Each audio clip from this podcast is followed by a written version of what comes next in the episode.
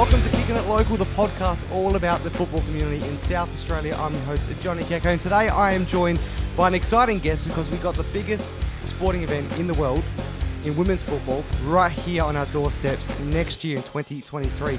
And the person who's involved heavily in it in South Australia, she's the General Manager of Women's World Cup Adelaide and also the Legacy Plan as well here in South Australia for Football South Australia. I'm joined by Kimberley Conte. Thank you so much for joining me, Kimberley. Thank you so much for having me today. It's my pleasure.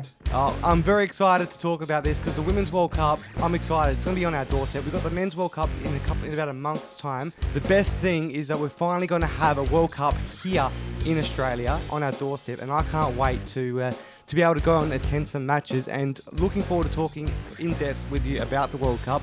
But we're going to do this episode in two parts because it's exciting times, because this week there's a big event in South Australia.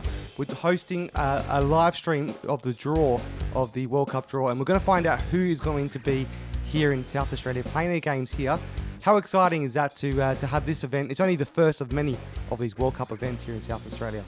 It's really exciting. It feels real now. You know, we've had all this planning going on for so long and you talk about it so much, which is great, but to actually have a real event, and that means it's actually really coming, is just the first, like you said, in a host of many events that we're going to do here.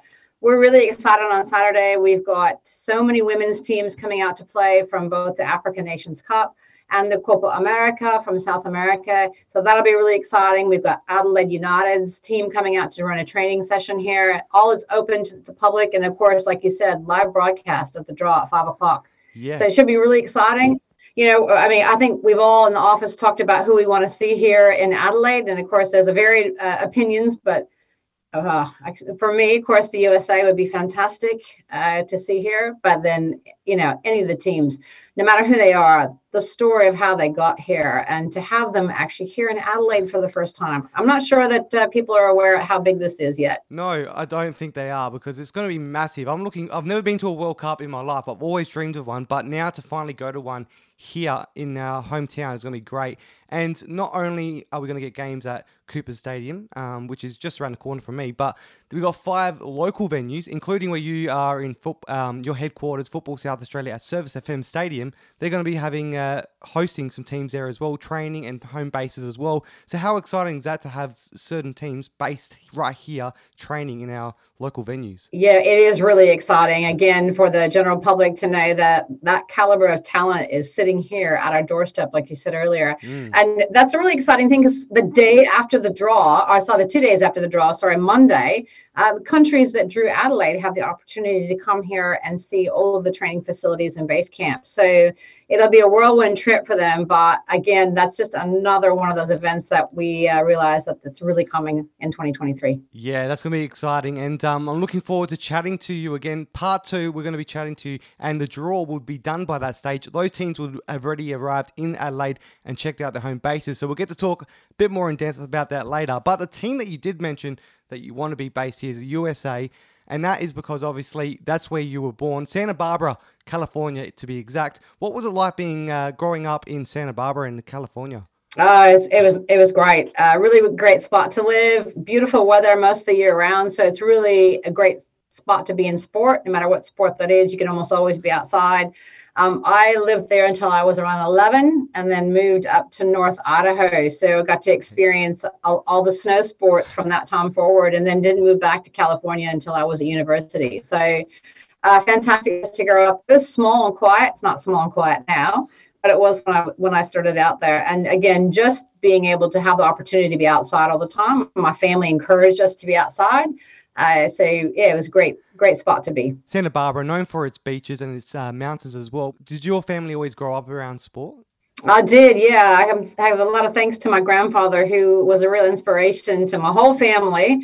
Most of the time, just because he didn't let us sit down long enough to do anything. But you know, as kids, you're not interested in that anyways. He was forever dragging us out to go. We're lucky with Santa Barbara. Not only do you have beaches, but we have really spectacular mountain ranges right behind us. So I grew up cycling and running and hiking all through those canyons as a kid, and it was a fantastic opportunity to just have some freedom and get lost and either head out on the bike or had it on a hike with my grandparents and spent a couple of hours in the backcountry. So it's really a special place to be growing up. I remember reading somewhere where your grandfather was running up until the age of 80, and then also after that walking a minimum of 50 kilometres a week up until the age of 101. That's incredible. Have you got that same fitness? I wish that I did, but I think about it all the time. I've had my moments probably, but he was absolutely an inspiration to me. I think I got a lot of my early fitness from him and encouragement from him to do that. And then just as I got into my 20s, I think I got a bit lazy. And then it was a little bit later into my life when I kind of just rediscovered running, but particularly throughout triathlon. So I was a competitive triathlete for quite a few years, and I really enjoyed that sport, loved the community that it had. And that's actually where I got involved in soccer/football as well, was in Santa Barbara. So really happy to have been a part of that. What was the first role you did within that? Was it voluntary or was it more? So both in cycling and in soccer, I started out as a volunteer. I knew that when I had my kids that I wanted soccer to be the first sport they were involved with. I loved the sport myself. And as a young person, I gravitated towards individual sports, mostly because being as a female, there weren't any team sports available to me. I played touch football for as long as I could till about 12. And then that wasn't quite the best atmosphere for me anymore. And then just kept on the individual sport route. So I knew when I had my own children that I really wanted them to start out in soccer. It's such a great sport for young kids, such good community, friendships, and then the skills. It doesn't require a whole lot, but at the beginning, we know that it does at a high level, but for kids, it's perfect. So that's how I kind of got involved with it. I volunteered through my kids into sport when they were about 4, into soccer, and just kind of went from there. Yeah, so I was lucky enough with cycling to volunteer for a local event that was coming into my town, and fortunate to get picked up by the same company, big event management company, and work within cycling for the next 15 years, which was great. Oh, wow. What was that company that you eventually ended up working for? I worked for a company called Medalist Sport, which is still in existence today. And did a lot of work for them within the cycling and event space. So that was kind of the first time I kind of cut my teeth in that industry. And it was exciting and fast-paced, and particularly for Americans, not dissimilar to the World Cup, to see international cycling come into the United States was a real rarity. So of course it drew huge crowds, and I would expect to see the same thing once we have World Cup here. Again, it's not an opportunity we get every day. So for those out there waiting, you should definitely go out and purchase those tickets, because again, it's a once in a lifetime opportunity for us to see that high level caliber of athlete playing here in Adelaide. Yeah, I'm very excited. I haven't got my tickets just yet, but I'm definitely going to go to try and get to every single game in Adelaide. I'm looking forward to that. But a little bit more about your background. So when you got into the sport, when you started volunteering, did you ever get into voluntary work within sport with the idea of eventually someday working in it, or was it just doing it for the pure love at the beginning? I just did it because, especially for soccer, because they needed someone, and then they needed someone to help out at a club level, and then it needed someone for women, particularly in California. It's a real religion for young girls to play soccer. So to see that, and to see so many young people in general out playing the sport every weekend was fantastic. I spent a lot of time on the sidelines, which is great as a parent and great as a volunteer, but I never ever thought that in either cycling or in football that I'd have a job or a career in those, but delighted that that's come about. Yeah, and not just any job as well. You ended up moving to Australia, and that's where you started working for the Tour Down Under. But what made you move from sunny California down to here in South Australia? That's a good question. My husband, actually, we met at the Tour de Georgia, which was an international bike race, not dissimilar to the Tour de France. He had been hired to come across and work on a motorbike, so he's a pilot of a motorbike with a photographer on the back.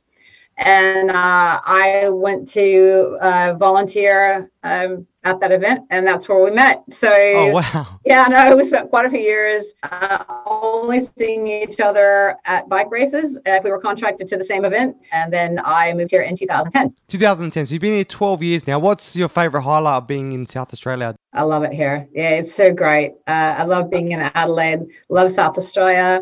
Yeah, I just, it's a great combination. I mean, if you get out, again, we do have winter, but we can still get outside almost every day and do something. There's not really too many excuses why you can't get out for a run or out on the bike. Just such a great state to live in. We have a good community here. People here love sport. One thing I love about Australia in general is their love of sport and the support of sport. We do have that in America, but I think here it's bigger and better. So yeah, delighted to be in South Australia. Yeah, in America, it's obviously a lot different landscape with sporting industry here than it is here.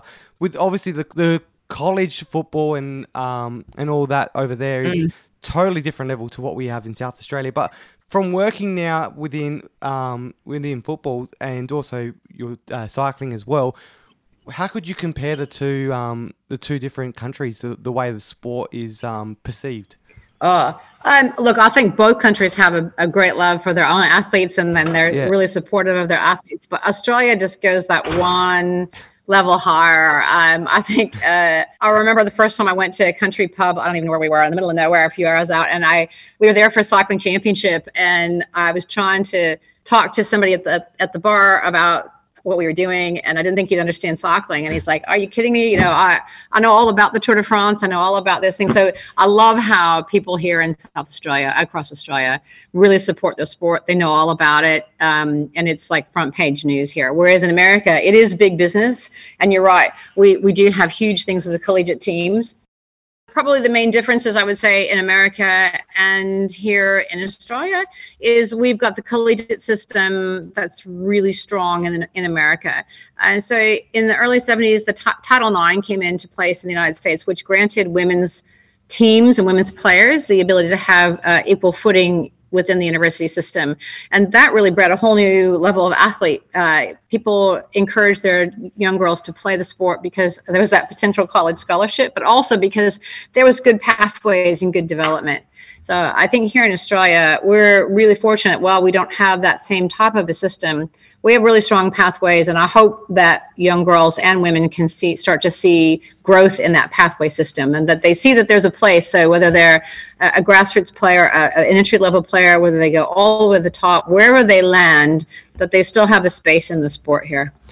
Absolutely, and you've played a big role in women's sport in South Australia as well. In your 12 years you've been here, you've also most recently, you worked as the race director for the women's Tour Down Under. What was that like, being able to work in that sector of that tournament in South Australia? I'm really proud of the work that we did there. That was definitely a team effort, but I was really proud to lead that effort. When I took the event on, it was a fairly small race, but had been in place for a few years here locally and well run, but it was ready to go to the next level, which was an international ranking. So that was the first time it had an international ranking when I took over in 2016.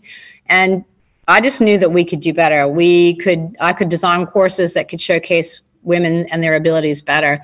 I could give them the opportunity to stretch and to grow and to show that women's racing and women's sport is really exciting to come and watch.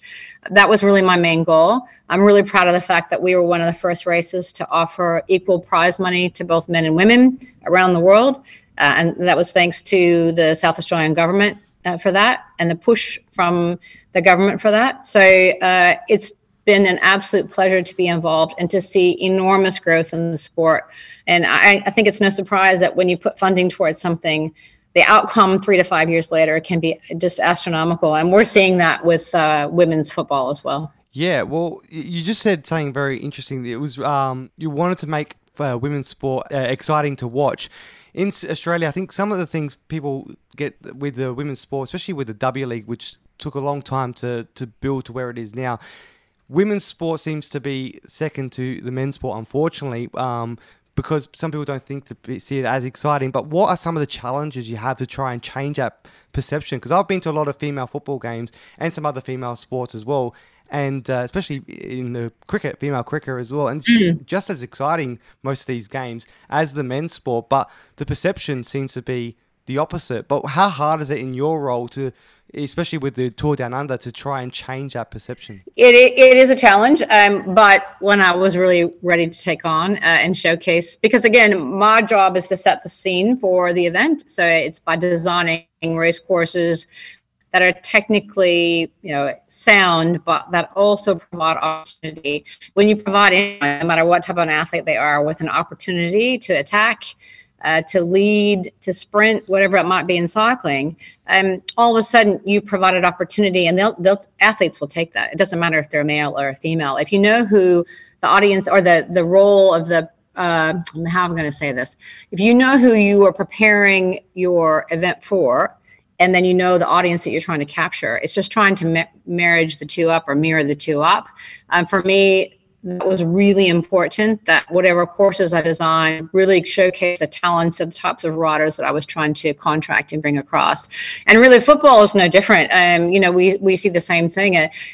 The more infrastructure that comes in, the more money that comes in to help the sport, the more we see women supporting the sport and men supporting it, then the more growth we see, and the better the game becomes, and the more exciting. I mean, all you have to do is watch any of the games in Europe this year and women's football, and they're just amazing to watch. You've led in perfectly to where you're currently working, Football South Australia. You're the head of the Women's World Cup, Adelaide and Legacy. So that's your title. What's led you to working now in football? Because we know you had that little bit of experience back in the US working within football, but now you've taken a leap from Tour Down Under to now working at the for the World Cup, but here in Adelaide. So what led you to taking this role? I think one of the big factors for me was the legacy piece out of this. To be involved in a sport that is so committed to leaving a legacy, to not just coming in and having an event, which is so great. We want to see events here. We want to see big events here. But to be able to really provide a legacy for the players that are here. And that's all the way from grassroots all the way through to elite players. If we don't have grassroots players, we'll never have elite players. So to provide a legacy, to provide infrastructure, more places for boys and girls to play. We've been really involved in the schools leagues recently, and it's so great to see, 100 brand new girls playing football, and 80% of them had never even touched a ball 3 months ago. To see that kind of development, that's really satisfying and really impactful to the community, and hopefully really impactful to women's sport in the long run. That legacy piece also includes leadership for young girls and women. We know that when athletes transition out of sport, and they need to have a clear pathway. What are their options to stay in the sport, to stay in touch with the sport that they love, whether they come back and play at a later date, whether they want to be involved in broadcast or in other leadership roles like officiating and coaching. That's part of the legacy plan, is providing those clear pathways and doing as much as we can in that short period, in the short window of the Women's World Cup, to try and promote that. And of course, in as participation, trying to get as many girls out to come and play and come experience the game for the first time. We know the girls will try lots of different sports, and we hope that they do. But if we can be that first touch point for them, and we can provide a safe space for them to come play, then we've done our job. Well, the legacy plan is an interesting one, because we've seen some things already come out of it, and Jepps Cross, the Service FM Stadium, is one of those. It's providing infrastructure for the football community and women's sport. But for you, coming from a sport background, is the legacy plan that we have in place, is that something you see regularly in these type of tournaments and sporting environments? That's a really good question, and the answer to that's no.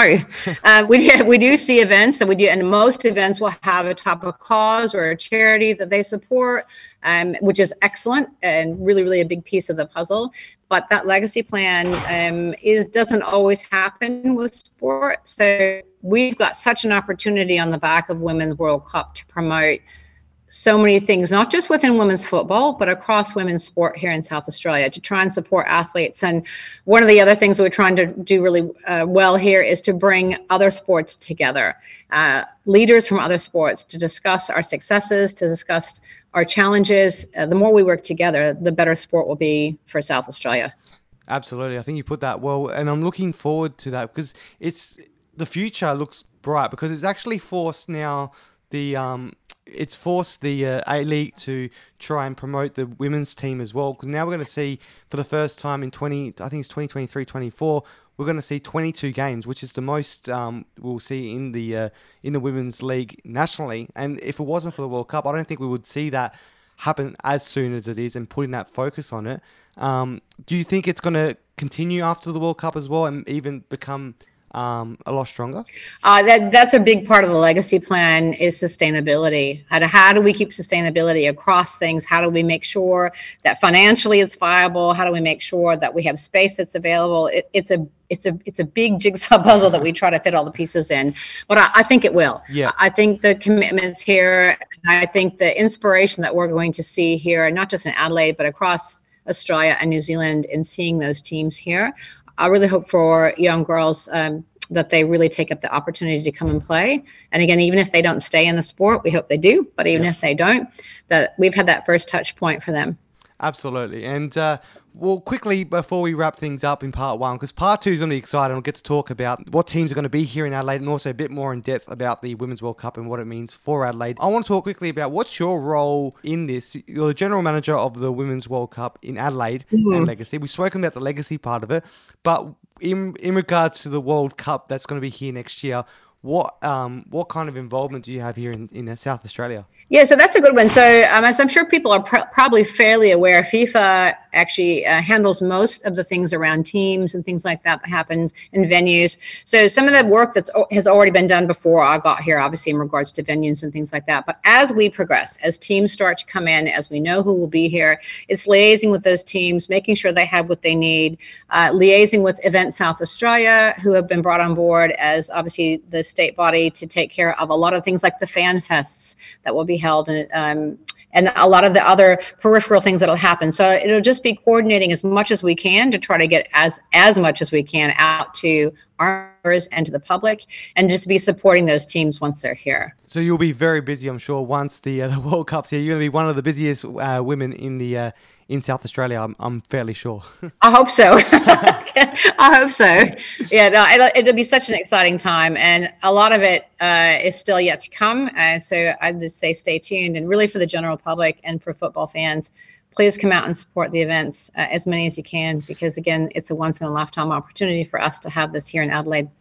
Absolutely. And as we speak now, the first event that's going to make it really feel real that it is coming to South Australia is the draw that's happening this Saturday. What can we expect with this Saturday down at Service FM Stadium? Yeah, so please come and join us. We're running it's a community event, so it should be really fun. Hopefully the weather cooperates. But just really quickly, again, we've got teams from South America, teams from the African Nations Cup, all South Australian representatives of them that'll be here playing five-a-side. We'll have our vision impaired women's team here playing as well, and an opportunity to actually put the blindfold on and try to play blind soccer. And if you have never done that before, you should try, because it's really difficult and a good challenge.